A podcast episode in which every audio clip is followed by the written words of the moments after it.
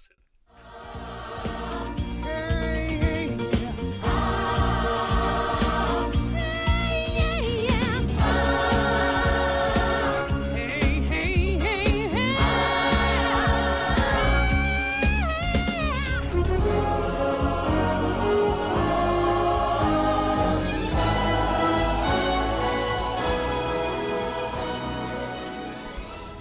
Eh, dystra miner idag i eh, Red Army Sverige-podden. Eh, Dels skulle vi vara, eller ja, dels håller vi på Manchester United och dels skulle vi vara tre idag. Vi skulle vara ordinarie trojkan med Adam som skulle dykt in igen efter eh, ett gäng veckors frånvaro. Men han eh, dök på någon form av, eh, vad heter det? Mikael, du är med mig. Vad heter det? Vinterkräksjuka heter det eller något sånt. Mm. Sånt man får när man har barn. Typ. Får man det? Ja, det är det kanske. Jag vet inte. Känns som sånt som ungar de är sen från förskolan. Men vad vet jag? Mm. Nej, aldrig någonsin haft det. Nej, på min tid hette det bara maginfluensa. Jag vet inte när det blev vinterkräksjuka. Det ska vara nytt namn för allting. Ja, det... Fan, ingen ordning, men eh, vi såg ju fram lite mot att... Eller lite. Jag såg fram ganska mycket mot att podda alla vi tre igen, men... eh, Ja, Mm. så mycket man nu kan se fram emot att prata om Manchester United, men... eh, Du Boys are back in town. du så- Ja, men du såg ju fram emot det i morse också, skrev du faktiskt. Ja, men det gjorde jag. Nej, det var igår jag skrev tror jag. I morse såg jag inte fram emot något. Nej. Ännu en dag kliva upp ur sängen och bara. Exakt. Ännu en dag där jag är vid liv. Ja, fy fan.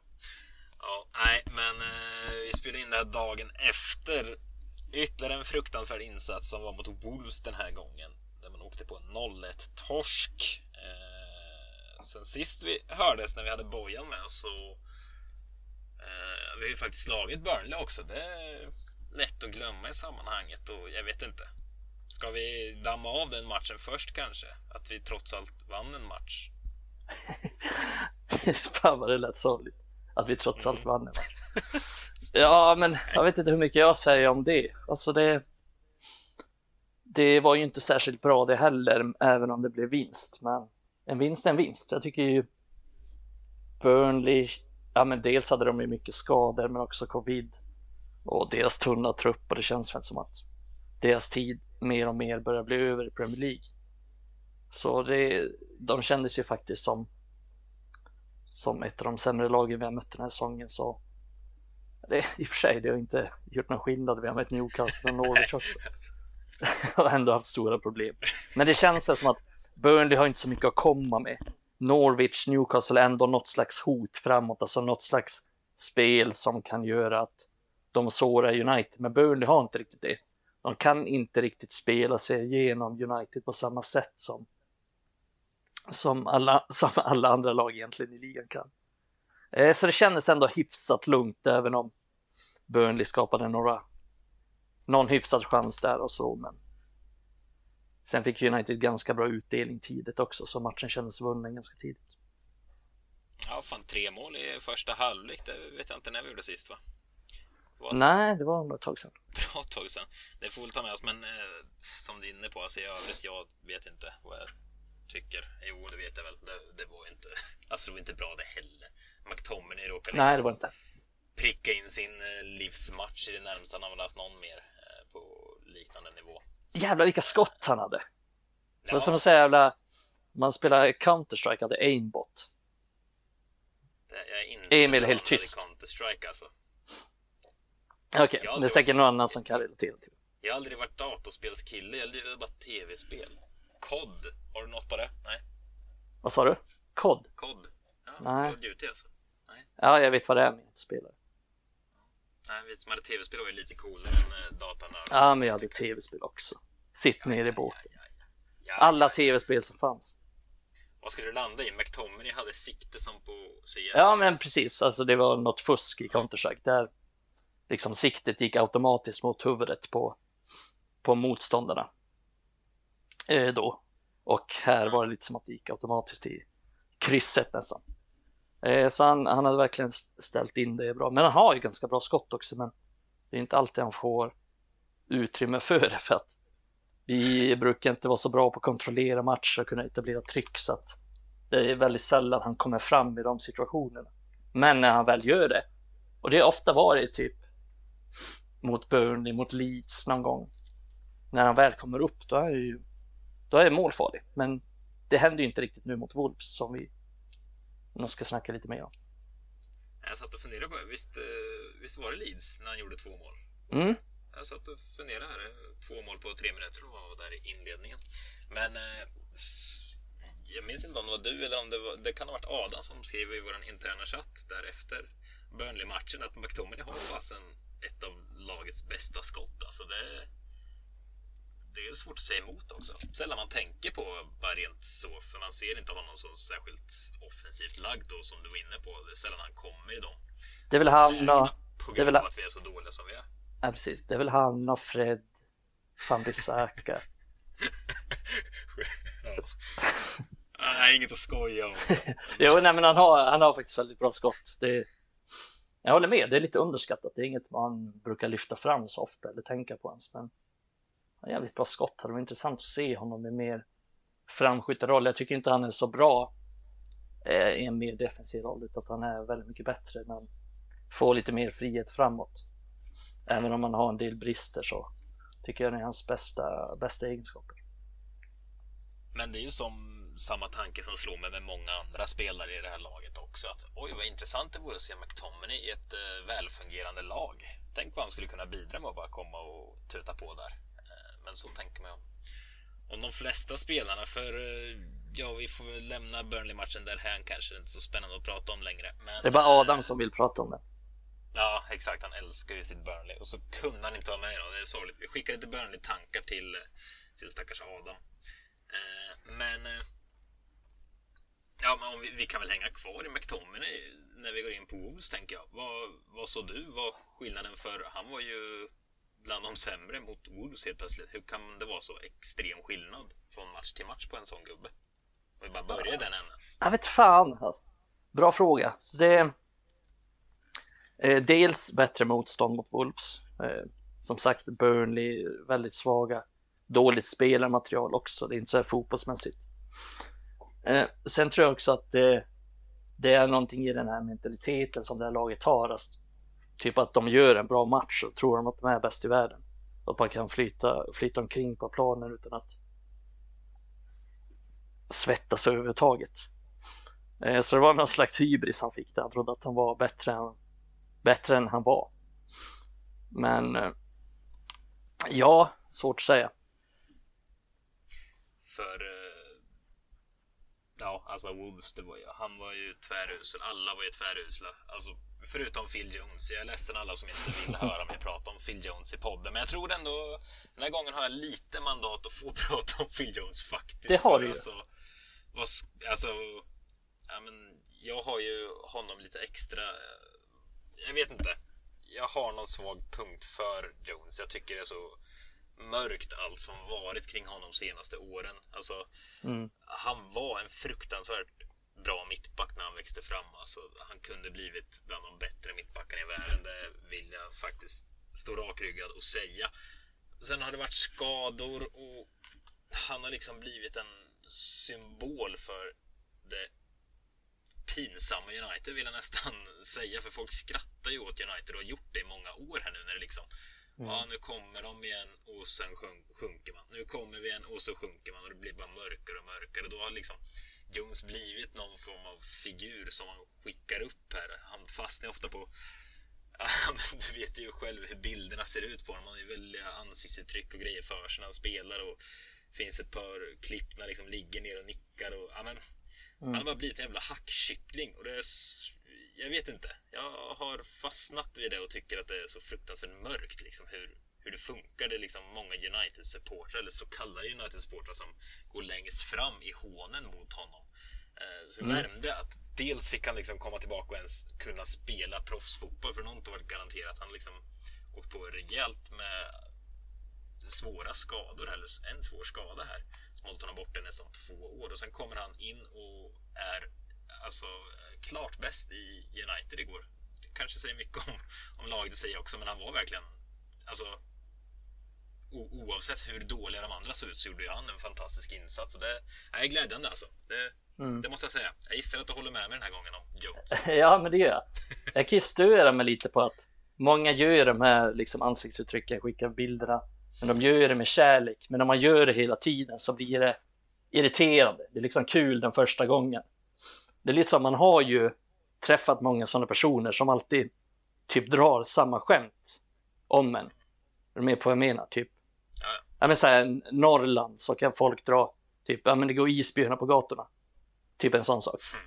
Och det kan ju, ja men det är så här första gången man hör det, då är det typ bara, ja, kul.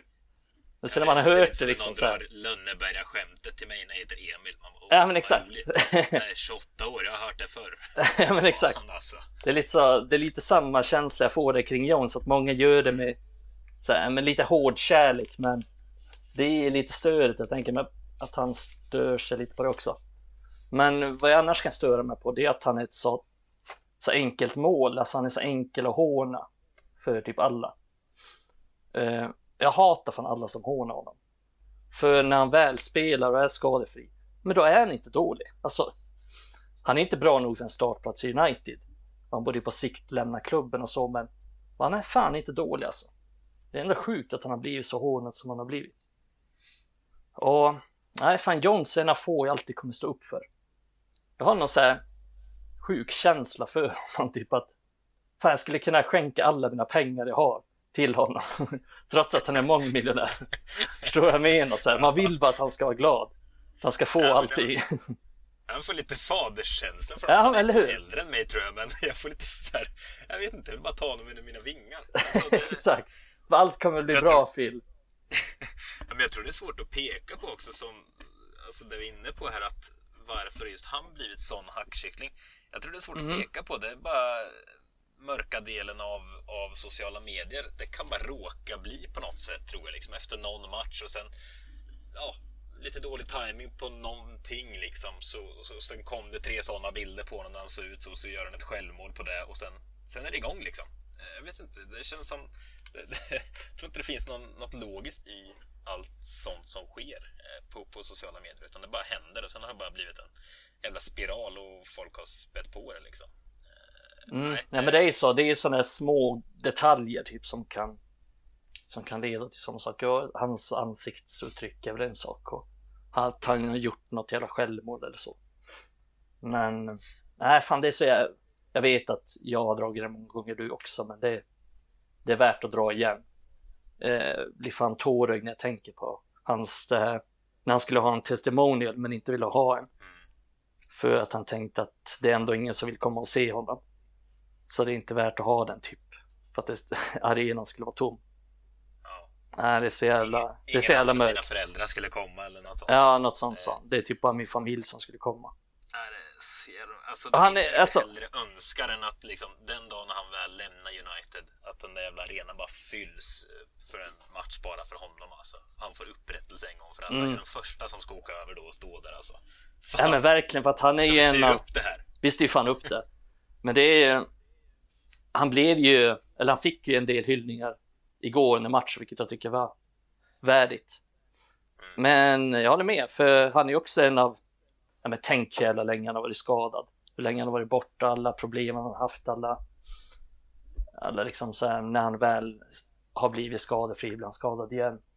Och all skit han har fått ta, för han har ju fått höra att, ja men han typ sitter bara där och lyfter lön, han bara fejkar skada, han har fått höra allt sånt.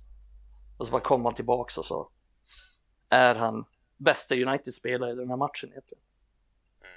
Det, be, det berörde mig igår också, eller berörde kanske fel ord, men eh, vet du skrev i våran chatt också liksom, när de zoomade in honom efter 30 sekunder av matchen och man såg hur han stod och skrek och styrde och ställde. Det tycker jag sa mycket om honom också. Alltså, han hade lika gärna kunnat alltså, sjunka, sjunka in med huvudet i axlarna och liksom bara vilja försvinna igår där, men han fan han bröstade uppgiften igår trots alla hån. Alltså han hade ju... Han är den enda som ville... någonstans igår. Ja, han är ju enda som ger allt liksom. Ja. Och det är bara att han fixar den här... Och gör det. Exakt, och bara att han fixar den här frisparken på slutet som kunde gett oss en poäng. Mm. Ja, nej, all, eh, vi ska inte fastna allt för länge nu. nej, nej, det gör vi inte. Vi ska inte minuter om, om Jones. Uh, hyllas den som hyllas ska och han ska... Ja, han ska fan in i... Alltså det är ingen som räknat med honom i snacket om mittbackar här. Han har ju liksom bara varit en bifigur i truppen, men vad, vad, vad, tänker du? Var den här matchen han fick? Maguire lär vara tillbaka här framöver och så vidare. Lindelöf kommer tillbaka. Tror du han kommer vara aktuell och spela något mer nu efter det här? Eller är du är lite sugen på det. Du är lite sugen på det va? Nej men det, alltså, man kan ju fan inte argumentera för att han spelar bort sig. Alltså, Nej, det kan man inte. Bättre än vad Maguire har varit på 20 matcher, ärligt talat. Mm. Uh, jag tror ju att han kommer vara efter dem i kön ändå. Jag tror att liksom... Ska väl vara också någonstans. Ja, det ska han ju vara. Men, men, men. Nej, men ändå, det är klart han har stärkt sina aktier för jag tyckte att han visade igår att, att han går att lita på. Att han kan vara borta i två år, men man kan ändå slänga in honom och han kommer göra ett gott jobb. Så jag tror att eh, det var det viktigaste han visat.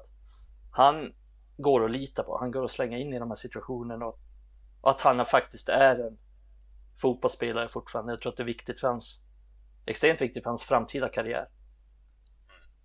Men jag tror inte det han har någon större framtid i United. Jag tror att han kommer vara det här fjärde, femte valet då. Men det, det är bra också att veta för oss. Alltså det är, jag kände mig ganska trygg ändå med honom under matchen. Jag tyckte han var, han var bra under hela matchen egentligen. Och han vann väl sju av åtta dueller och slog nästan inte bort några pass. Det är alltså bland de bästa passingprocenten i lagen. Och...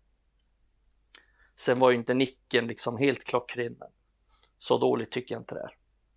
Nej, verkligen inte.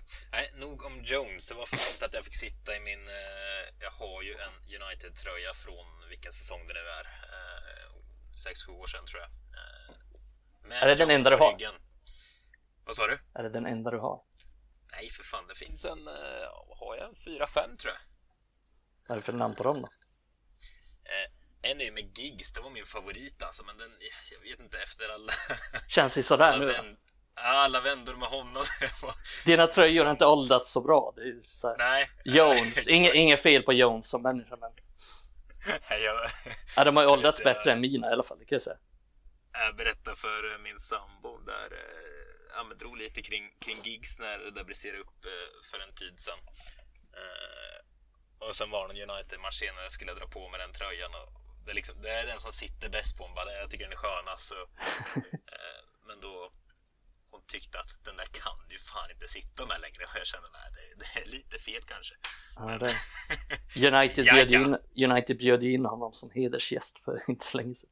Ja, Lite det... halvt kontroversiellt då, så. så. Ja, jo, men eh, om vi ska gå dit så bar ju en man en kaptensbindel också som är lite mm. kontroversiell också. Men mm. vi ska inte gå dit nu. Nej, vi ska snacka om mer fotbollsmässiga kring honom kanske. Ja, vi ska gräva oss ännu djupare ner tänkte säga det. Kan man väl kanske inte säga. Nej. Men eh, nog om det positiva från igår som var Phil Jones. Eh, resten, alltså när jag skrev den här agendan så jag, jag kände, alltså agendan inför avsnittet så kände jag, vad, vad, vad ska jag ta upp? Och då skrev jag bara en punkt. Hur fan ser det ut egentligen? Så du får den frågan. Hur fan ser det ut? Tystnad bara. Ja. Nej, jag, jag vet inte vad jag ska säga. Det är liksom. Det är så mycket som är fel just nu. Eh, jag läser mellan raderna lite så här på Ragniks uttalande. Eh, så jag känner när han, när han uttalar sig, när jag lyssnar på honom prata, att det är lite fler problem än han först trodde. Alltså det verkar vara en del osämja i omklädningsrummet, vilket Luke Shaw också lite hintade på. Luke Shaw sa ju typ att ja, men vi spelar inte tillsammans, det spelar ingen roll vilka spel, alltså hur bra spelare vi har om vi inte spelar tillsammans. Sen är det ju mycket att spelarna inte har rätt attityd, alltså springer inte för varandra. Och sen det här med passningsspelet. Eh, jag har tänkt ganska mycket på det. För det är något bisarrt med det här laget. Alltså att de, de är så jävla dåliga i passningsspelet att det kan liksom inte förklaras bara med att de är dåliga fotbollsspelare. Men jag kan inte heller ge något riktigt bra svar på varför det ser ut som det gör. Så jag tänker att det är någon slags kombination med lågt självförtroende, brist på liksom taktiska instruktioner i hur de ska spela. Eh, men sen är också så det är mycket, eh, så det är delvis spelarna men också delvis Ragnis taktiska implementering hittills. Jag fattar ju att det inte går över en natt liksom, men det ser faktiskt nästan bara värre och värre ut och det känns som att hans beslut är ganska reaktiva. Och det är ganska, alltså lite märkligt eftersom han hela tiden har pratat om tydlighet och att hans lag Alltså hans lag är ju extremt otydligt just nu. Eh, Fred till exempel har ju varit, tycker jag, vår bästa spelare. Helt plötsligt gör han en dålig halvlek mot Newcastle och så är Matic liksom inne i startelvan flera matcher i rad. Som en helt annan typ av spelare också på något sätt. Alltså, ja, exakt. Nog att de har samma position i grunden, men liksom Fred är en energispelare som bara kör på instinkt och bara hugger som en kobra. Ja, det blir ett helt annat helt... spel. Ja, kommer sävliga Matic istället och ska liksom såsa runt som en Atlantkryssare där. Det är så märkligt. Och sen som du varit inne på också vet jag med, med anfallsparen också snurrats runt lite. Det var Ronaldo Rashford, det var eh, Ronaldo Greenwood har det varit någon match. Nu är Ronaldo Cavani och det är så uselt ut mot Burnley tycker jag. De, eller alltså mm. det, det flög inte det samarbetet och så skulle de spela igår igen och fick 90 minuter båda två. Och, och någon av dem skulle såklart få klar på planen kan väl jag tycka också när vi jagar mål men ja, vi ska väl in på Greenwood senare kanske, men att man byter Greenwood i 60 istället för dem. Det, det är så mycket som är helt... Det går inte att förklara om vi återvänder till... Jag vill bara återvända till det med passningsspelet du är inne på. Det går att leta förklaringar i det taktiska eller lågt självförtroende eller vad som helst. Men det är helt bisarrt. Alltså det, det är de här otroligt välbetalda spelarna de, de missar ju tre meters passningar som alltså, alltså division 5-lag i Sverige löser passningarna utan problem. Där har United på riktigt problem. Ja, det är så jävla sjukt. Ja, jag kan inte hitta en förklaring. Det är nog där någonstans jag vill landa med så här, hur fan ser det ut egentligen? Alltså dåligt mm. självförtroende, visst, men alltså du hör vart jag vill komma. Va? Det är så här, det, det, är helt ogreppbart uselt alltså. Ja, och det, så det fan det... är de inte. Nej. Så dåliga är de inte. Det är klart att de ska kunna slå en tre meters passning. Det... Jag, jag tror vi hade kunnat sitta här, om vi säger att vi i teorin hade hållit på något annat lag. Vi kan köra en SA-15-podd eller en Arsenal-podd. Då kan vi säkert hitta någonting konkret så här bara. Ja, men de är, vi är så jävla dåliga i liksom så här individuellt i försvarsspelet eller vi är kanske svindåliga i pressspelet. Men med United, jag, jag kan inte hitta någon förklaring till det. Varför är de här sakerna så dåliga? Jag vet inte. Jag måste ha ett svar på det. Jag måste ha liksom så här, jag måste ringa en Sam Allardyce. Jag måste hitta ett svar från en professionell tränare eller någonting. Jag vet inte hur det kan vara så här dåligt. Jag skulle vilja vara en fluga på väggen på Ranges kontor liksom, när han sitter och snackar med sina assisterande tränare och så vidare. Ja. Vad är problemet? Ja, men det, det är där man landar i. Det är helt ogreppbart. Det är så mycket samtidigt. Och eh, Ja, jag, jag, fick frågan från en kompis igår som han har inte varit jättefotbollsintresserad när han växte upp. Det var mer hockey för hans del, men sen de senaste typ, två åren har han börjat intressera sig på grund av att vi körde in honom i Fantasy Premier League-träsket. Så nu, nu ser han det mesta bara för han uh, eh, spel, eh, spelberoende tänkte jag säga. Spelgalningen i honom har gjort att han fastnat för fantasy. Men då ja, men han har ju sett rätt mycket United nu också för han ser mycket Premier League och då fick jag frågan igår efter matchen från honom bara Alltså kan du bara förklara vad är det för fel på United? Vad är det som inte funkar? Och då menar han liksom klubben i stort och ja, men hela haveriet liksom senaste åren. Jag satt mm. där och så började jag skriva ett svar till honom men jag kände när jag hade skrivit liksom 8-9 rader och jag hade inte kommit någonstans. Jag kände att det, det här går inte. Jag kan inte förklara. Och min Nej. sambo frågar ofta, hon är inte jätteintresserad heller, men hon ser mig sitta här hemma och må skit varje match och frågar också, men vad är det för fel? Hur kan de vara så dåliga? Och jag försöker förklara ibland, men ger upp. Det, mm. Som du är inne på, det går inte att förklara. Det är bara Nej, jag, jag, Ja, jag, jag kommer att tänka på, jag tror det var typ 2018 eller någonting, när jag var i Manchester och så kollade jag eh, United Crystal Palace. För att Crystal Palace vann med 2-0 eller 1-0 eller någonting. Eh, så råkade jag träffa en Crystal Palace-supporter efter matchen. Så frågade han typ så här bara. Varför är United så dåliga? Så vad är grejen? Hur kan de vara så dåliga med alla de här spelen? Jag bara, Jag vet inte. Jag vet inte vad jag ska säga. Och sen nu när jag var senast i Manchester också, då skulle man också möta Crystal Palace. Träffade några Crystal Palace-supportrar innan matchen. Frågade dem också bara. Hur kan United vara så dåliga? Alltså liksom börjar de rabbla alla så här bra spel. Hur kan de vara så dåliga? Det, det går inte, jag kan inte ge något svar nu heller. Det är lite kul, det är liksom så här fyra år senare. Så, nej, det, Ja, det är fan inte kul, Micke. det är kul när jag tänker kul. tillbaka så här, connecta. Ja, det kan du tycka. Men det är mörkt ju. Det är mörkt. Det är fruktansvärt mörkt. Hur? det är sant, det är inte kul. Förlåt. Ja, nej.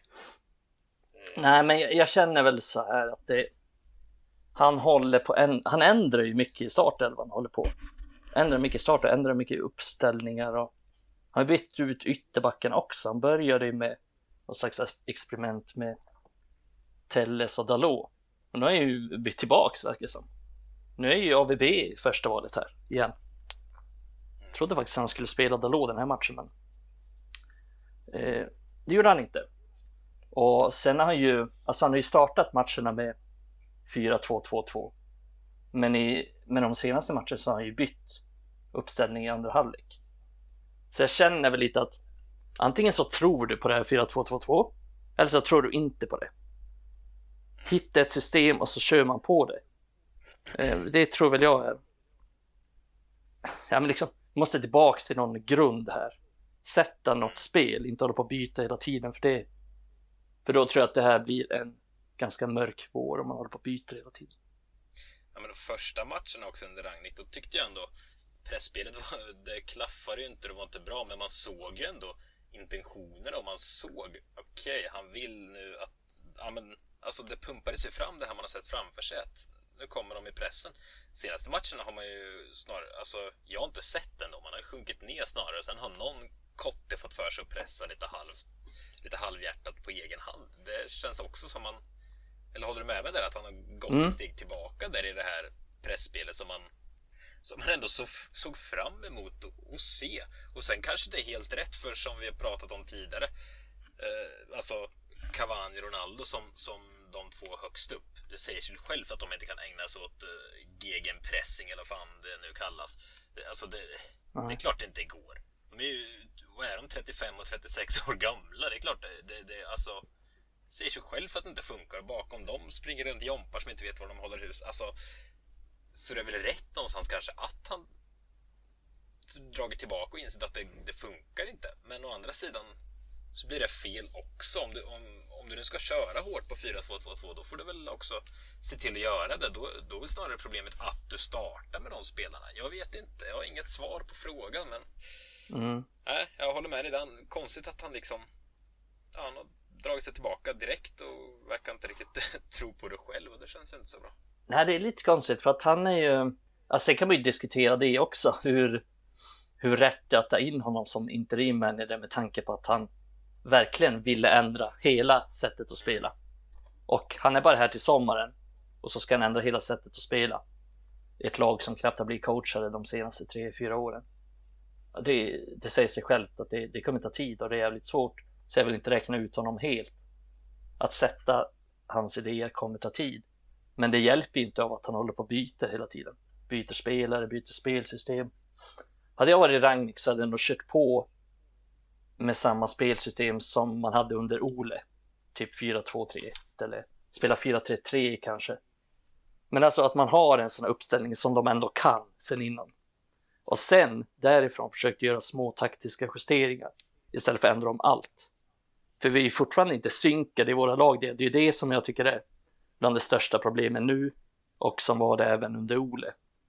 Alltså när man ser United så spelar försvaret för sig, anfallet för sig och det är liksom ingen synk däremellan. Och, och mittfältet jagar mest skuggor och springer runt. Se på Wolves till exempel. De såg ut som en enhet, som ett lag. Ett lag som sitter ihop där alla hjälper till. Alla har sin roll. Och ja, väl värda segern. De var det bättre laget. Och de, när man ser den här matchen så de är ett bättre lag än vad United är just nu. Men jag tänker bara på, alltså, det har blivit lite inne de senaste åren. Ja, men som ja, våran, våran eh, gode gäst David Selini som brukar vara med oss ibland. han gör mycket så taktiska analyser och grejer på Twitter och man har sett många andra sådana också. Och, och ofta, eller det har varit populärt de senaste åren, att man ska hitta trianglar i anfallsspelet och man ska se sådana mönster. Alltså, försök hitta sånt i United av idag. Det, du får leta bra länge kan jag säga du. Alltså, jag sitter som amatör hemma i soffan och liksom ser verkligen hur spelarna är på fel ställen och hur lagdelarna inte hänger ihop. Och, ja, det säger mycket om att vi som vanliga dödliga sitter och ser hur alltså ser felen framför oss så tydligt av en storklubb. Det, ja, nej, det säger mycket. Men mm. nog om att de är usla i spelet för, för tillfället i alla fall. Jag tänker kring det här att spelarna verkar visa absolut noll och ingenting också. Det har vi pratat om tidigare, senast med Bojan, men återigen, idag, eh, tisdag som det är, så har det snurrat en bild på sociala medier där när, när, spelarna går in för avspark och liksom Phil Jones kör ett jätteskutt och ser taggad ut. Resten går verkligen, det ser ut som ett begravningståg alltså. Det är helt otroligt vad sänkta huvuden och liksom ser inte ut som de går ut till ett fullsatt Old Trafford och ska spela match. Vad, alltså, vad tänker du kring det? Vi har pratat ihjäl oss på det här, men vad, alltså, det är ingen bättring. Jag trodde Ragnhild skulle in och skrika på dem lite där som steppa upp. Um, ja, Alltså, det är också det är så Finns jävla svara svårt. på där heller. Nej, alltså det är så jävla svårt att svara på. För att vi inte vet hur de tänker. Vi, vi är liksom inte med i omklädningsrummet så här. Men om jag spekulerar så tänker jag väl att Ragnik är där tillfälligt. Han är bara där som tränare till, till juni. Eller inte ens det eftersom de spelar sista matchen i maj kanske, eller april till och med. Jag vet inte när säsongen slutar. Slutar väl i maj kanske någon gång. Då tänker de väl att, ja men vad fan ska vi börja göra som den här jävla tjommen säger? Vi vill inte träna när det är mörkt ute. Vi vill eh, ha det chill som under Ole, vad vi ska lyssna på den här, på den här jäveln. Det kommer ju ändå en ny till sommaren. Jag tror på helt riktigt, det är min teori, alltså, att, att det är så de, så de resonerar, för jag kan inte riktigt se något annat. För ja, de det har så jävla inställning. i klubben ja. också i så fall. Ja, men det gör det ju. Och de har ju haft under, under Oles tid så har de ju haft mycket friheter. De har fått göra ganska mycket de vill. Pogba kan åka till Dubai och rehabträna om man vill. Eh, de kan komma och gå lite. Det är ju ledigt här och där och det är det är tjosan och flöjten. De spelar biljard istället för att träna fotboll. Gör lite som de vill har ganska fria roller när det väl är matcher också. Får glida runt på planen lite hur de vill. Så jag tror Två att... dagar ledigt nu så efter Wolves-matchen. Ja, det är det. jag vet inte hur han tänker, Rangnick, men han har säkert, vi hoppas att han har någon tanke med det. Nej, men det jag menar med så här, tränare mörkt, det, det har gått lite rykten om att han har ändrat träningstiderna, eh, tränat lite längre och de stackars spelarna har fått komma hem när det mörkt istället för att komma hem lite tidigare från träning. Det är för fan mörkt 22 timmar om dygnet i England så här års. de ska komma till Pajala ska jag säga. Var fan mörkt när jag steg upp idag. Steg upp typ halv tio så var det mörkt ute. Och bara ja, det var den dagen. Nej, så... Hade det hunnit bli mörkt eller hade det inte hunnit bli ljust? Ja, men det är, det är typ fem minuter det är, det är ljust ute. Ja, fy fan. Men ja, så det, det, det, ja. De är så jävla bortskämda de här spelarna. Jag tror inte det finns någon gräns. Jag tror inte vi fattar hur bortskämda de är. Nej. Usch. Nej, herregud. Nej, det, det är vansinnigt. Men eh, Alltså vi måste väl ändå vinna på det där. Men alltså vad tänker du kring att Ragnhild byter ut Greenwood i 60 Han var väl den enda offensiva i mina ögon som liksom ja, men hade godkänt igår ens. Resten var ju fruktansvärt dåliga, men Greenwood skapade ändå. Det var någon situation där han gjorde det fantastiskt när han vann boll och sen vände runt och slog en mm. kalaspassning. Det var när Sancho och Ronaldo kom i typ två mot ett läge och Sancho valde ett horribelt beslut att skjuta själv eller vad han pysslade med. Men alltså, Greenwood fan, fantastisk ska jag väl inte säga, men alltså klart bästa offensiva spelaren. Men byts ut i 60 Kommentar från Krekula på det? Nej, jag hade inte gjort det bytet kan man säga. Det är lite intressant för han sa ju efter matchen att ja, Mason var helt okej okay, sa han. Gjorde en bra match. Men det var antingen honom eller Cavani jag skulle ta ut och jag bestämde mig för, för ut Greenwood. Och då började man fundera bara, va? Varför stod det mellan de två bara? Varför skulle Ronaldo vara kvar eller Sancho vara kvar? Så det var eh, väldigt märkligt uttalande från honom och det är inte så ofta Old Trafford-publiken reagerar på det sättet men stora delar av arenan buade åt det beslutet. Och sen tycker jag väl att det var rätt liksom, att, att få in Bruno Fernandes för Bruno Fernandes var bra när han kom in. Han gjorde en bra match. Det är en positiv sak. Men jag tyckte det var fel att ta ut Greenwood. Jag skulle hellre ha tagit ut jag skulle ta ut Cavani, eh, Ronaldo, jag ska ta ut Sancho, jag ska ta ut alla offensivspelare för, mm. för honom. Så jag tycker, nej, det var ett konstigt beslut och det är väl det jag är lite besviken på honom också. Ragnik, att han... Ja men det, det är en Ole-grej att ta ut Greenwood. Ja men ta det enkla beslutet, ja. det oroar mig. För det trodde jag vi skulle slippa nu under Ragnik. Men om, om det visar sig att det är så vi petar den som är lättast att peta, lille Greenwood här, då, då har vi trubbel. Mm. Exakt, och sen speciellt med att liksom kör, han kör på med Ronaldo och Cavani. Tycker jag är konstigt. Det är inget anfallspar som jag tycker passar sig bra ihop. Och han körde ju på med där i början också med Rashford och Ronaldo. Inte heller ett anfallspar som passar bra ihop. Så jag fattar inte riktigt vad han vill ha ut av det där. Det tycker jag är svårbegripligt också. Typ så här, vad vill han ska hända där? Cavani och Ronaldo, de är ju ändå liknande spelare, liksom. de är ju målskyttar. Men ingen av dem är ju särskilt bra på att spela fram bollen eller, eller liksom, de är inte snabba eller bra bollmottagare eller någonting sånt. Tycker märkligt hur de tänker, jag förstår inte riktigt. Ja, det... Eh, ja, nej. Det är egendomligt. Vi tänker att vi bryter av lite här från att bara mala Wolves-matchen här. Du har ju faktiskt eh, grävt fram en eh, Galej och Depay som dyker upp eh, emellanåt nu för tiden igen som var stående inslag för i podden. Eh, där Galej är något positivt med United och där Depay är något eh, mörkt framgrävt. Det står du för idag. Vad har du hittat där? Undrar jag på, på Galej framförallt. Vad, kan du hitta något där? Ja, det var inte superenkelt att hitta något positivt. Och ni kan tro fan att dagens galej inte handlar om spelartrupp. Det gör det inte, även om Jones förtjänar det. Nej, mitt galej handlar om safe standing, det vill säga ståplats, som har införts på en del olika arenor i England nu. Och bland annat på Old Trafford där det används för första gången mot Wolves. Mm. Så sammanlagt var det ju lite över 2000 platser med typ 500 av dem på bortasektionen. Så om det blir lyckat och sker utan större komplikationer så kan ännu fler installeras på arenan i framtiden. Eh, nej men ståplats är för mig en stor del av fotbollskulturen eftersom jag går på mycket matcher i Sverige också.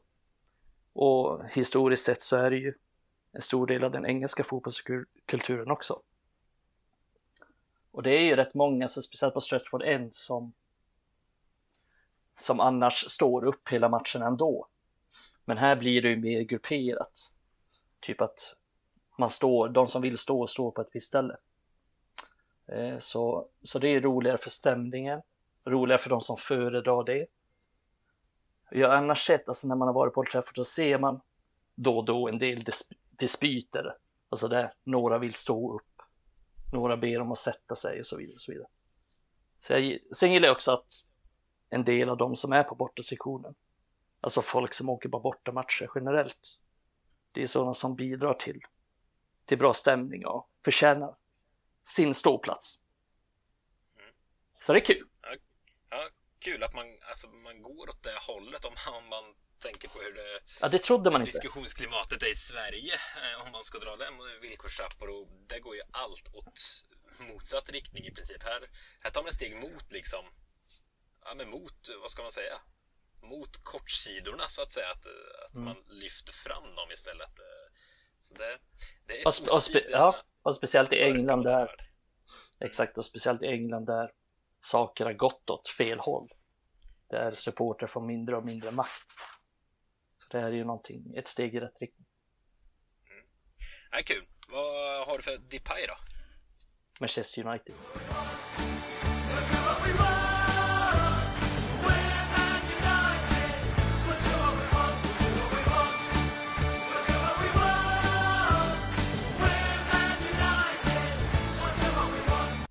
Men du, eh, du pratade ju om att, eh, ja men om lite anfalls, vad säger man, anfallsparkombinationer. Det är väl ett långt ord det. Eh, att du inte tycker att Ronaldo och Cavani bland annat passar ihop särskilt bra. Vad, vad skulle du vilja se där fram, framme med, med den truppen vi har nu? Ja, alltså det kommer inte hända, men jag skulle vilja se någon annan uppställning. Alltså en helt annan formation med andra spelare. Nu ser jag inte att de här spelarna varit fantastiska, men de har åtminstone en framtid tillsammans. Jag skulle vilja se Sancho mer framskjuten roll. Greenwood som han spelar längre bak i planen nu. Trots att hans styrkor är just avslut. Väldigt konstigt. Ska vi se honom med mer framskjuten roll. Varför inte Bruno Fernandes som någon slags falsk nia eller få igång Rashford i en 4-3-3 uppställning med honom till vänster. Där han är som bäst för att Rashford är inte bra centralt. Han är ju varken liksom så här bollmottagning, länkspel, teknik eller hjärna för att kunna spela. Han är ju som bäst när han får bryta in från kanten och när han får springa på kanten, när han får ytor. Eh, så jag hade bytt uppställning helt. Men egentligen allt utom Cavani Ronaldo i ett 4-2-2-2. Eller Ronaldo Rashford. För det tycker jag inte passar någon av de spelarna.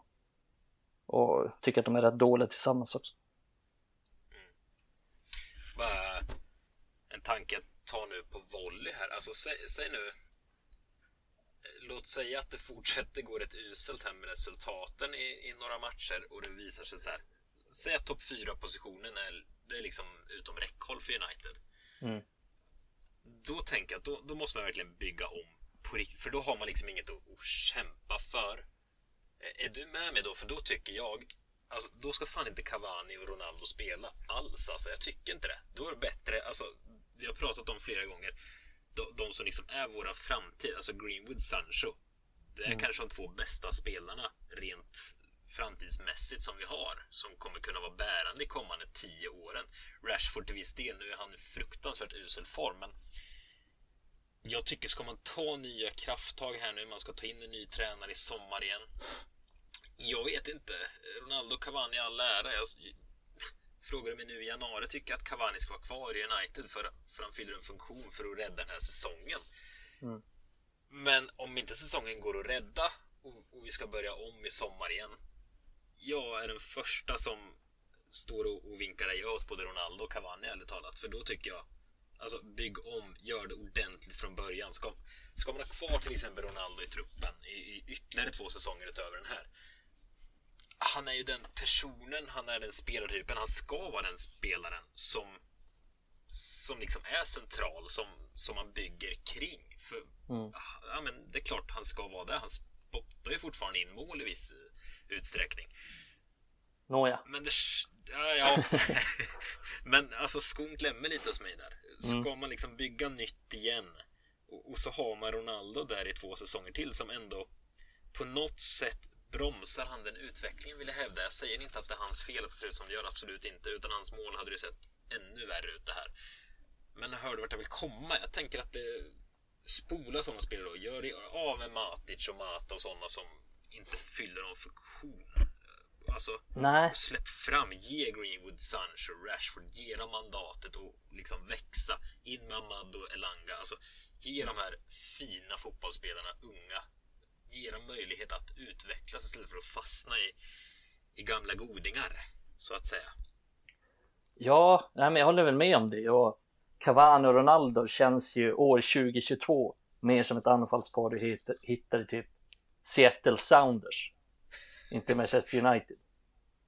Jag känner väl redan, och det sa jag väl då också, att Ronaldo köptes för helt fel anledningar.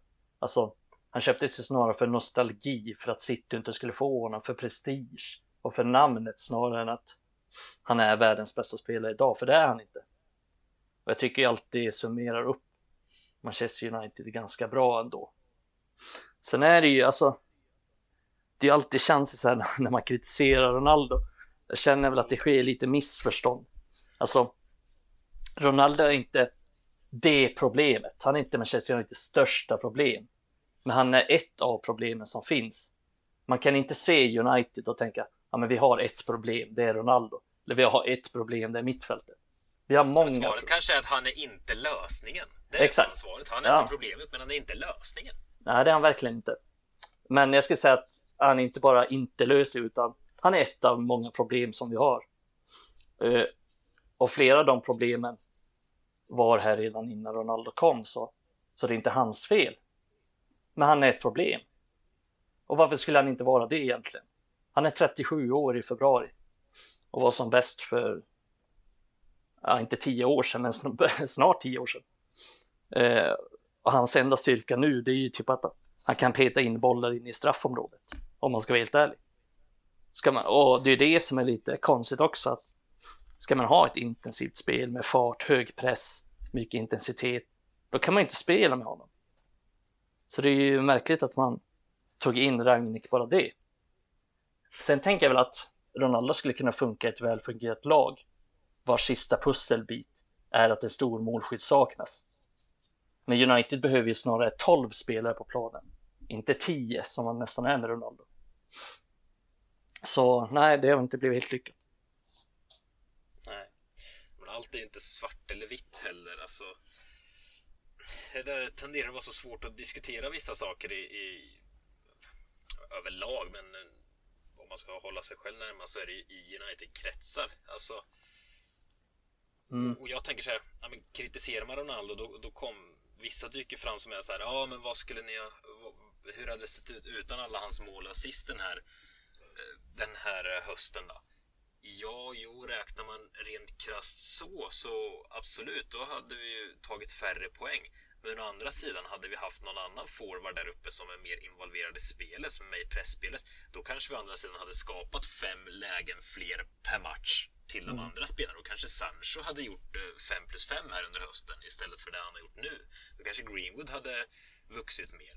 Så allt är inte svart eller vitt. Det har lite Nej, det...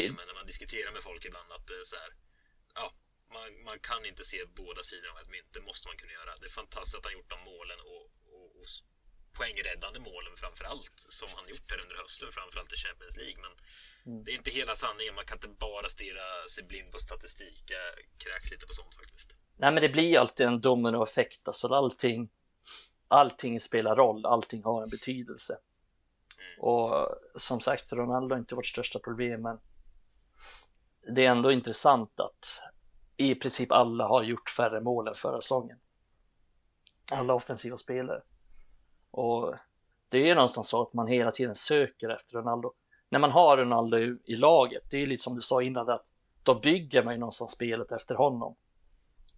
Och det är han väl inte tillräckligt bra för längre, om man ska vara helt ärlig. Och han är ändå misslyckats med att göra mål i, i tio av matcherna i ligan. Och då är liksom vår tydligaste taktik offensiv. Försök hitta Ronaldo. Sen har han nio matcher där han varken gjort mål eller assist i ligan. Och hälften av ligamålen han har gjort eh, har ju kommit liksom i, i två matcher. Eh, I princip. Då, han gjorde två mål mot Arsenal, sen gjorde han två mot var det Newcastle. Han har bara gjort åtta. Jag är sämst i världen på att komma Ja, men jag tror det. Alltså. Och han har ju bara gjort åtta, åtta, åtta mål i ligan tror jag. Sex spelmål då, eftersom han har gjort två på straff. Så han har inte varit superbra i ligan. Även om han är vår bästa målskytt och ja, det är inte hans fel. Det är inte så att han har fått 50 målchanser heller.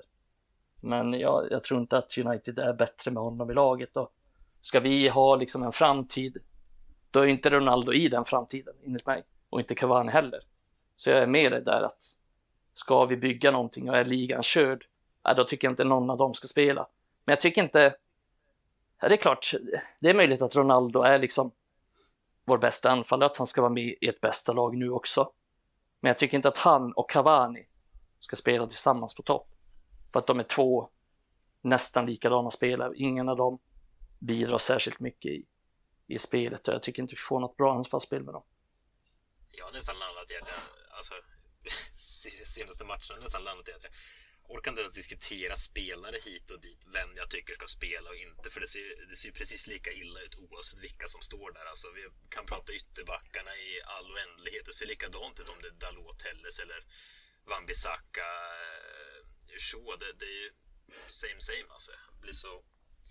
Jag vet inte. Det, det är vad det är känns det som. Men eh, en annan lag som vi har enorma problem med det är inne i mittfältet. Alltså vad, vi var inne på McTominay förut, men vi, stod, vi går in i 2022 och första matchen startar med Matic McTominay när vi ska försöka komma ifatt Liverpool City och Chelsea. Alltså vad... Micke, vad är det? Vad är det? Och alternativet vi har är Fred. Ja. ja, det är sorgligt. Hur har vi hamnat här? Ja, det inte, det, ja, men det har inte prioriterats. Alltså det, är, det har lagts enorma summor på att få hit Ronaldo, på att få hit Sancho.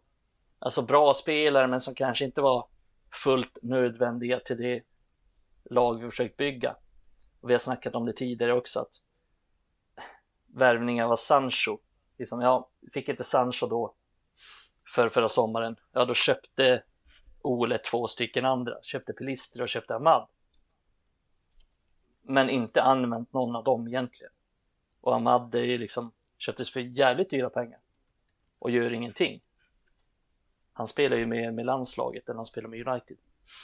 Och, och det är sådana prioriteringar de har gjort så att jag tycker inte man kan skylla liksom så här på, man kan inte skylla på Glazer för pengar har funnits. Men det har prioriterats annat. Jag är helt övertygad om att... Det finns inte fotbollskompetent folk som löser det här. Det är det som Nej. Är...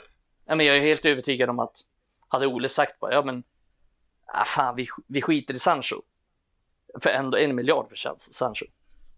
Ja, men då hade han ju fått sina, då hade han kunnat lägga den miljarden på en innermittfältare istället. Mm. Eller. Men, ja, det hade behövts tre miljarder till det Men Sancho var ju bara en jävla prestigegrej för Solskjaer kändes som så här.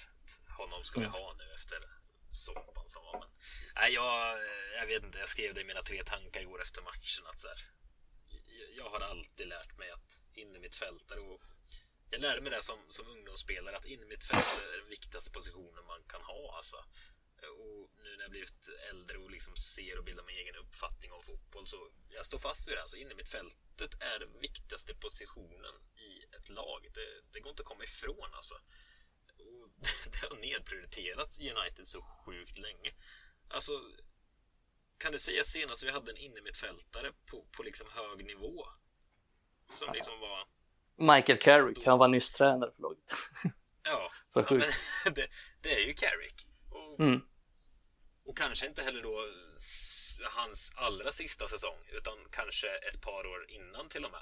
Så, ja, men verkligen. Vi tillbaka klockan då. Det är ju alltså...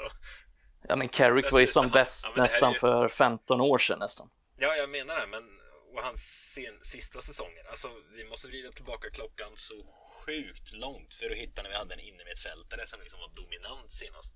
Sen dess har vi haft, ja, vi har haft de vi har nu har vi haft i fem år sedan säsong. Vi hade André Redra skickade vi iväg, men det var inte heller någon som vann Vad fan har vi haft för Det är väl, det är väl, det är väl enda gången. Några, det är väl det som är grejen.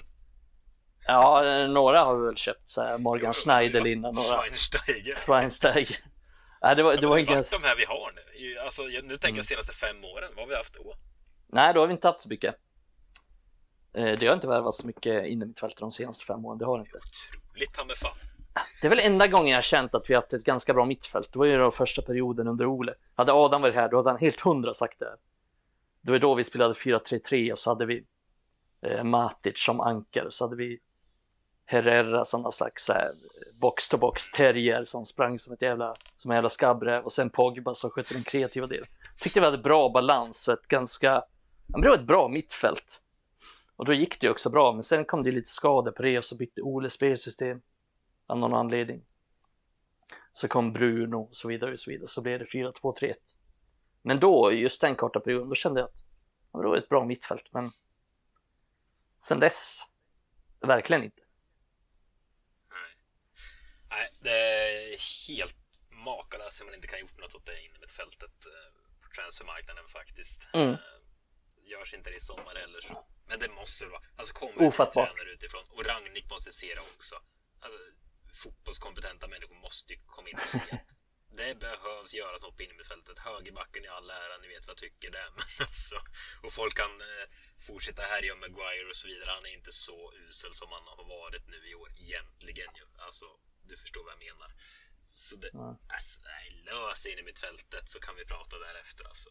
Det, men det, det märkliga, vet innan säsongen så pratade vi lite i podden här också om att det känns bra, vi har, vi har fan bra trupp nu alltså. mm. Visst har vi märkligt eh, många dåliga spelare för att ha så bra trupp? Ja, ja det har vi väl. märkligt alltså. Hur... Ja. ja, men det är många av de här som jag... Okej, nu har ju Luke Shaw varit, var jävligt bra förra säsongen, men de som har lyssnat och varit med i podden här vet ju att jag aldrig tyckt att han är superbra direkt i grunden. Eh, så jag tycker jag har ganska mycket svagheter på ytterbacksplatserna för jag tycker inte äh, Fan Bissaka tycker inte jag är bra, Dalot tycker jag inte är bra, Telles tycker jag inte jag är bra. Shaw är väl minst dålig av dem egentligen. Men jag tycker inte heller att han är Jag tycker inte han är liksom en världsstjärna.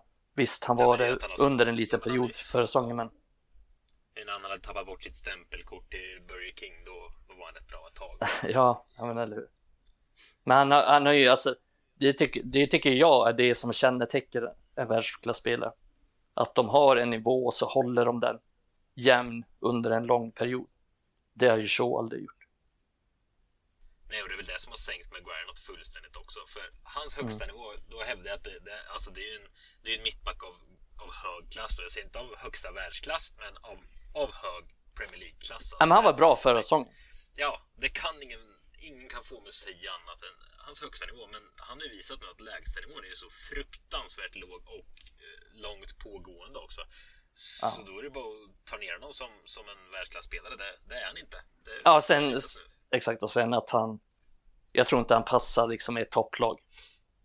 Eh, framöver. Säg att vi ska spela med en hög backlinje under nästa tränare kanske och spela någon slags eh, ja, tiki-taka fotboll om Ten Hag kommer. Ja, men då är inte Maguire en mittback för United. Nej, men man sitter också i en jävla situation där nu också. Han har fått binder, man värvar honom för extrema pengar. Det går mm. ju inte att sälja honom. Det är ingen som vill ha honom, så då ska man ändå ha kvar honom i, i truppen. Men man kanske inte kan starta honom med tanke på det du är inne på. Så det, ja, men bra ersättare till... Igen bra ersättare till James Tarkovsky vars kontrakt går ut i Burnley. ja, se om de pungar upp den lönen till Maguire det hade varit fint att se. ja, övergångssumman också. Ja, gisses alltså. Men en, en, fråga som jag raljerade lite kring i, igår efter Wolves eh, torsken här. Men någonstans vill jag få det till en sanning också. Alltså, visst är United världens sämsta lag? I alla fall Europas sämsta lag. Och då tänker jag självklart inte rent sportsligt eh, så, men alltså sett till förutsättningarna. Det kan inte finnas något lag som presterar sämre än vad United gör, sett till storklubben man är. Barca kan väl komma dragandes med i så fall, men det är också en ekonomi körd fullständigt i botten. De har inte ens bra trupp. man äger och har. Nej, alltså man är kränkt allt man äger och har. De spelar med 14-åringar typ. Det, det, går inte ens att jämföra. Alltså, de är ju förmodligen ändå bättre än vad United är. Ja, men har Eller du, i samma klass någon, inte. Ja, men har du någon klubb som du känner är sämre än vad United är med tanke på var, vad man ska vara? Eh, nej, inte som jag kommer på så här på rak arm. Jag kan inte tänka mig att, att någon är det heller faktiskt. Alltså det, och, det är en anledning till att... en jävla period också. Det är ja, det värsta.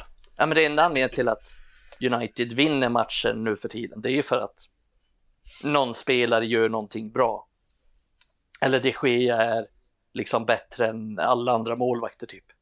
Eller att Bruno Fernandes är bättre än de flesta på att göra det. Eller att Ronaldo är fortfarande en målskytt inne i straffområdet när han väl får lägena av världsklass. Så det är ju det, är det vi vinner på. Vi har ju inget spel eller något uppbyggnadsspel eller pressspel eller, eller någon, några linjer som gör att vi vinner matcher på att vi är taktiskt skickligare. Nej, det är världens sämsta lag, slår jag fast vid nu. Håller man på världens sämsta lag, det kan man också. Jag trodde man inte när man växte upp under 90-talet och början av 00-talet och fastna för United. Det var bättre förr. ja, det var det fan Thomas. Man skulle sitta i en podd när man går in i 2022 och prata om att United är sämst i världen. och menar också. Ja, det är fantastiskt. Men eh, vad, vad, vad, vad, tänker du? Vi, vi är överens om, och det landade vi med, med Bojan förra veckan också, hans treårsplan. eh, ja. vi hade Bojan varit här nu så hade det varit han hade, hade fem, ja, sju, åtta årsplan. Jo, tack. Nej, vars, men eh, vi, vi Kylander var överens om att alltså, det här kommer ta lång tid att få ordning på. Det här är inget som fixas över en dag. Så det släpper vi liksom vad, vad vi behöver göra på lång tid. Det har vi pratat mycket om. Men vad ser du våren här? Rädda det här, lös topp fyra. Försök eh, på något sätt slå ut Atletico Madrid så vi tar oss fram i kvartsfinal i, i Champions League och så vidare. Vad, vad ser du? Vad ska man göra här närmsta tiden för att rädda säsongen på något sätt? lite det jag var inne på innan, tror jag. Att han måste gå tillbaks till något grundspel som de här är hyfsat trygga med. Typ att han ändrar formation till Ja, för den här, alltså säg vad man vill om den här truppen, den är, jag tycker den är felbalanserad och det finns för många offensiva spelare och så vidare och så vidare. Men spelar man 4-3-3 eller 4-2-3-1 så finns det ändå ett hyfsat material för att göra det och de är ganska trygga med det. Så hade jag varit han, då hade jag då hade jag kört på det. Typ att man spelar 4-3-3, men han gör de här små ändringarna som Ole inte kunde implementera. Sen vet jag inte exakt vad de ändringarna ska vara. Alltså jag vet inte exakt vad han ska göra, men han måste ju få ihop det här laget. Han måste få ihop det här laget till en enhet. Fan om ni skulle se mig nu så sitter jag med händerna så här, få ihop laget. De sitter ihop. Och få dem att liksom spela, spela för varandra, springa för tränaren, springa för publiken, liksom få dem motiverade. Så det, det är väl något sånt, liksom spela ganska enkelt. Inte göra något så här, för nu har han gjort ändå. Och det är väl det jag misstänker, han försöker göra drastiska ändringar. Men jag vet inte riktigt varför. För att han är bara här liksom till sommaren. Så jag vet inte om det är en så bra idé att göra det. För det kommer ta tid att implementera det, om han ens lyckas göra det. Det är ju tveksamt det också. I nuläget om jag ska vara helt ärlig. Men så tror du det kan finnas någon lite stolthet i Ragnek att han vill visa att kolla här kommer jag och jag ska göra det som Tuchel gjorde i Chelsea liksom. Mm. att han vill visa vad han kan. Mm. Men Tuchel alltså. Ja, alltså Tuchel fick ju ganska snabbt, men det, där har de ju ändå någon slags enhet. Även om Tuchel ändrade en del så har ju Chelsea alltid haft den här. Alltså de har ju haft många tränare som har haft en så här defensiv trygghet, typ Conte, Mourinho Alltså de har, de har nästan alltid spelat det här kompakta spelet, att de har haft ett kompakt lag. Eh, så de har ändå varit lite införstådda med hans idéer, även om Lampard var, var en lite annorlunda tränare så har de, så har de varit vana vid det, alltså, det, alltså klubben. Men i United, det här känns ju som något helt nytt, det har vi aldrig någonsin sett i klubben. Att det ska vara något gegenpress och 4-2-2-2 så det är någonting helt nytt som de här spelarna inte är vana vid. Ja, nej, men eh, känner du att det kan finnas någon tröst i att vi pratade ju väldigt mycket när, när Solskär var, speciellt under hans sista tid i klubben, det var ju nästan som att han inte ville inse hur illa det var. Han stod i intervjuer och sa att vi hade lite otur. Vi, det fanns ändå positiva grejer att ta med sig. Alltså det var ju ofta sådär när man liksom hade varit fruktansvärt dåliga.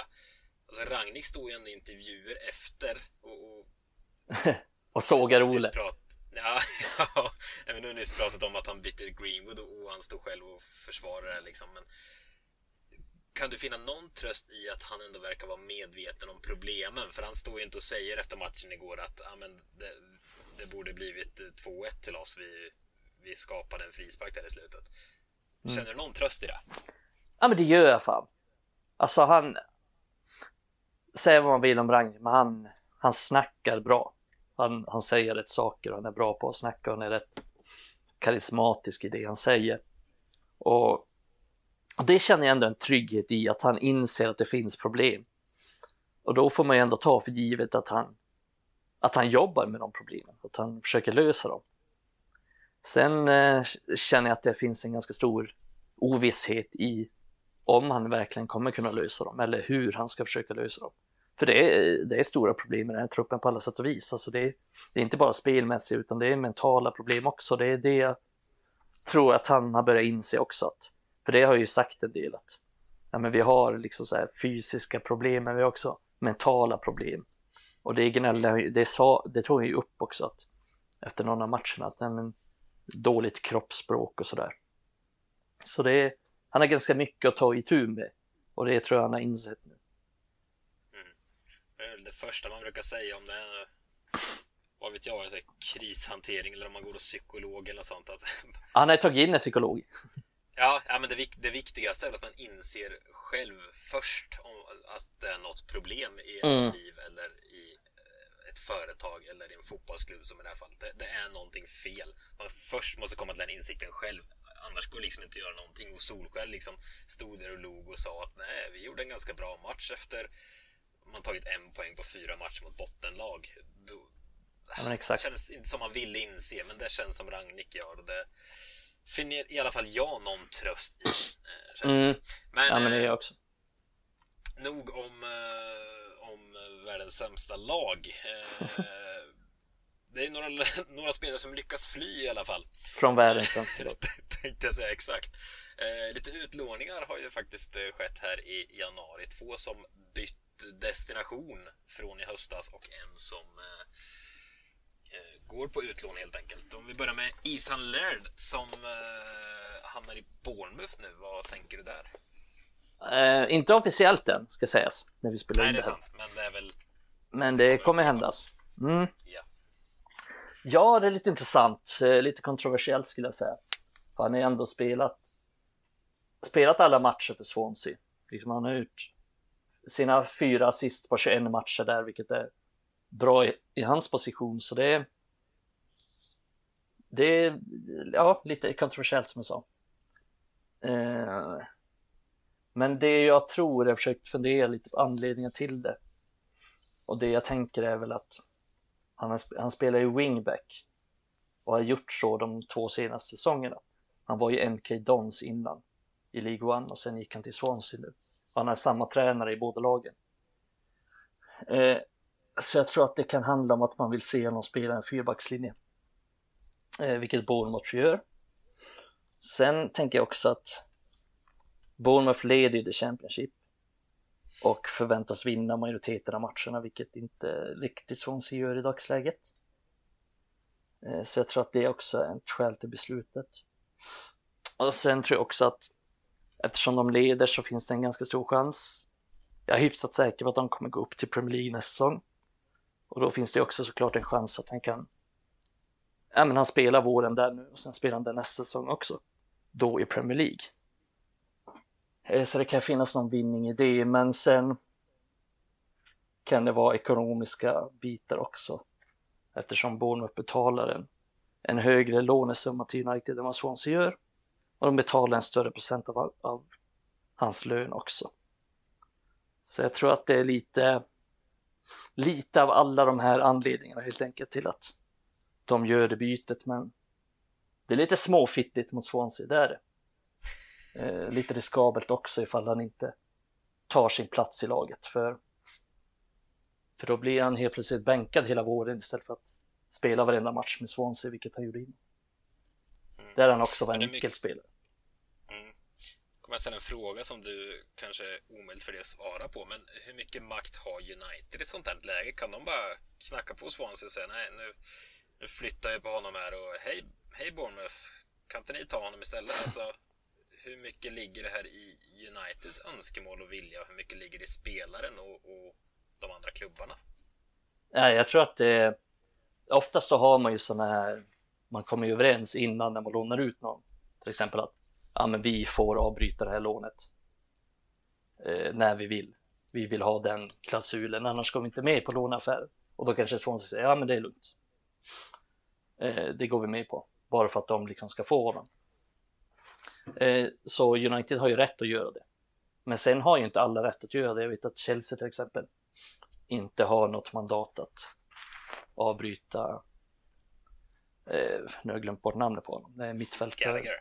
Gallagher i Crystal Palace till exempel. Så det, det beror på vad man har kommit överens om innan och vad som står i, står i kontraktet. Och uppenbarligen så är det, det här Uniteds beslut. Det är inte så att Ethan Laird har pushat för en flytt. Det är, United och Bournemouth som har liksom snackat och förmodligen så har väl Scott Parker sagt att han verkligen, verkligen vill ha Ethan Laird. Mm.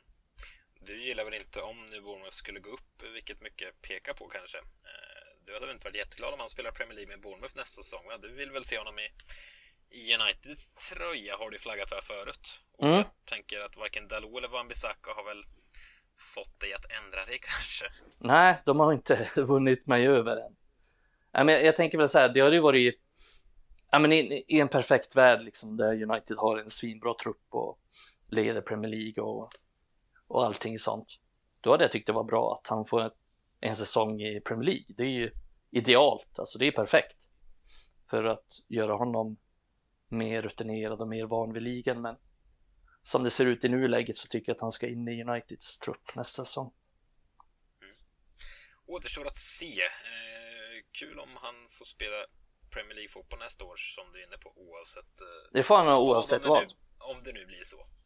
Eh, vore, vore kul så fler får se honom också för eh, jag gissar att inte jag bland annat följer inte Championship sådär jätteslaviskt. Det hade varit kul att se honom i Premier League. Eh, Axel Tuansebe som har varit i Aston Villa, han... Eh, det gick väl kanske inte som, som han tänkte i, i Birmingham där va?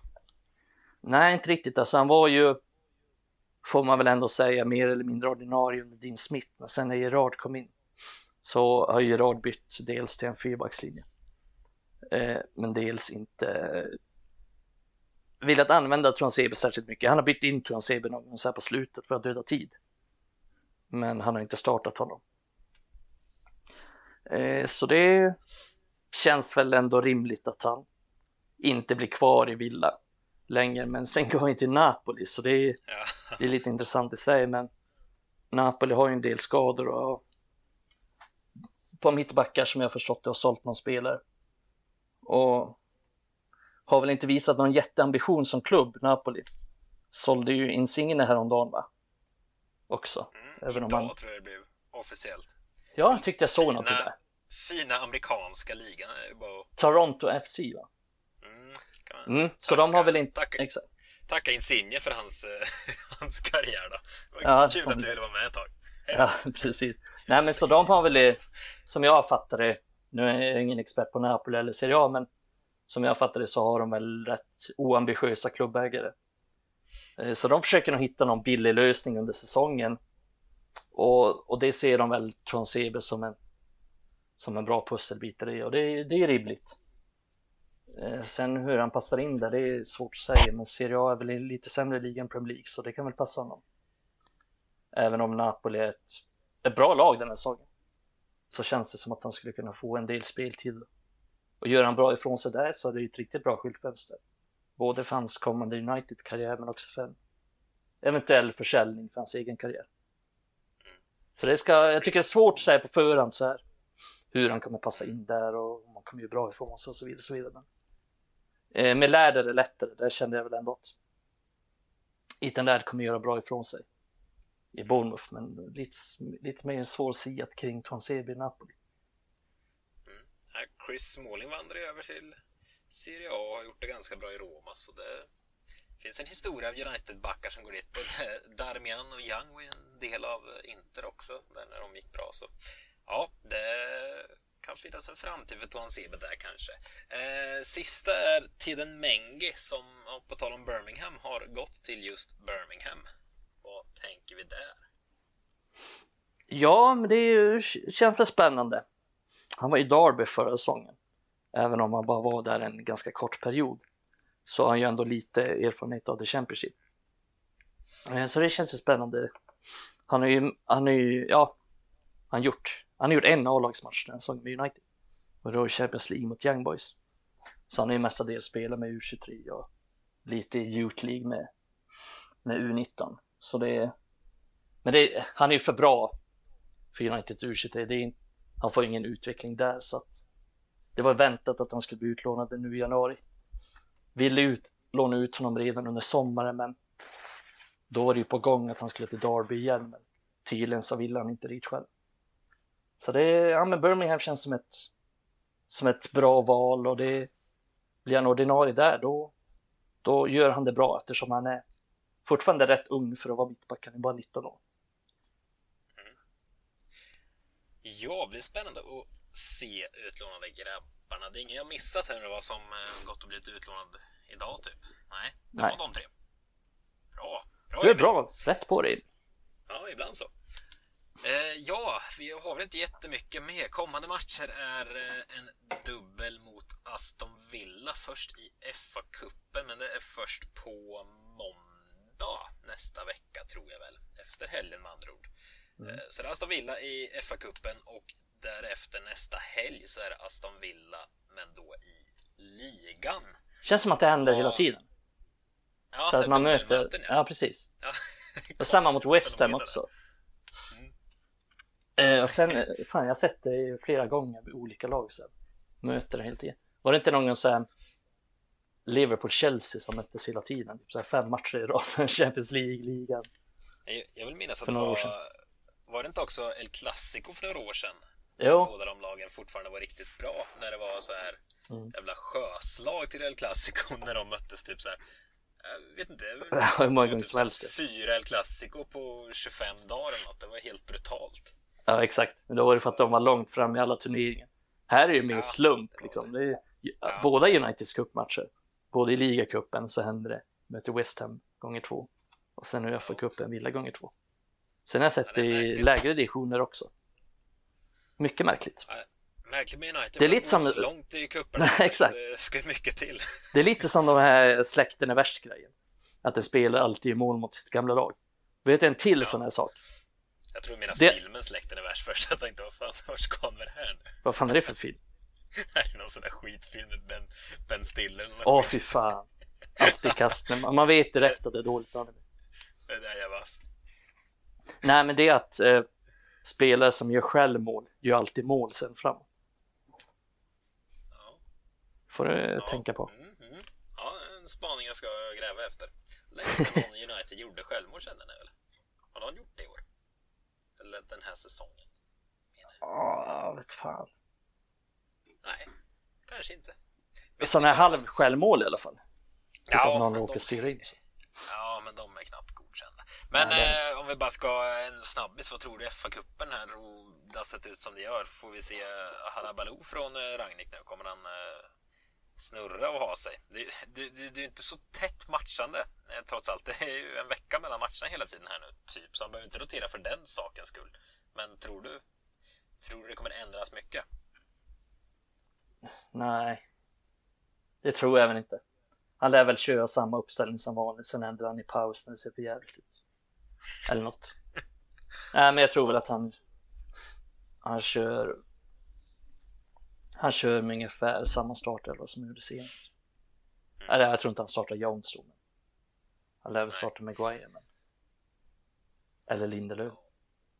Alltså förstår om det skulle fortsätta så här, bara slog mig nu. Alltså fortsätter se så här fruktansvärt dåligt ut och vi inkasserar förluster. Om du säger ett kryss mot Villa här och en förlust mot Villa och sen fortsätter det så. Och liksom är nere på så här åttonde, nionde plats i ligan kanske åker ur Champions League med arslet först. Vad ska det bli av den här våren? Och man kan inte kicka Ragnik direkt. Det kommer vara så... Kickaren, ökenvandring. kickare. Kickaren, interimtränare.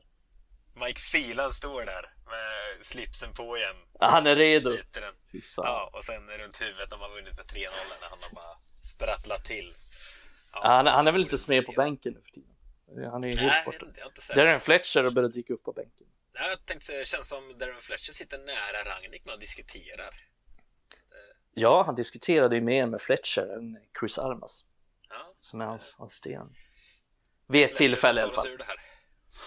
Oklar roll på Fletcher. Äh, Jävligt oklar roll. Och Mike Phelan. Och, Jävligt oklar roll på filen. Ännu mer oklar roll på filen. ja, han var ju inte med på träningarna sa väl Nej, när nej. han kom. Och nu är han inte med på matcherna heller. Vad, vad gör han? Det är ingen Ja. som vet. Han hade jävla många pikar till, eh, till Ole. Det sa han ju också, Ragnik. Nu. I intervjun efteråt så sa han ju att ja, den här matchen mot Wolves så såg det ju ut ungefär likadant som innan jag kom. Så att eh, allt som var fel, liksom. Så det måste vi göra något åt. Fan vad jag vill se att eh, filen håller liksom musikquiz på onsdagar på Carrington.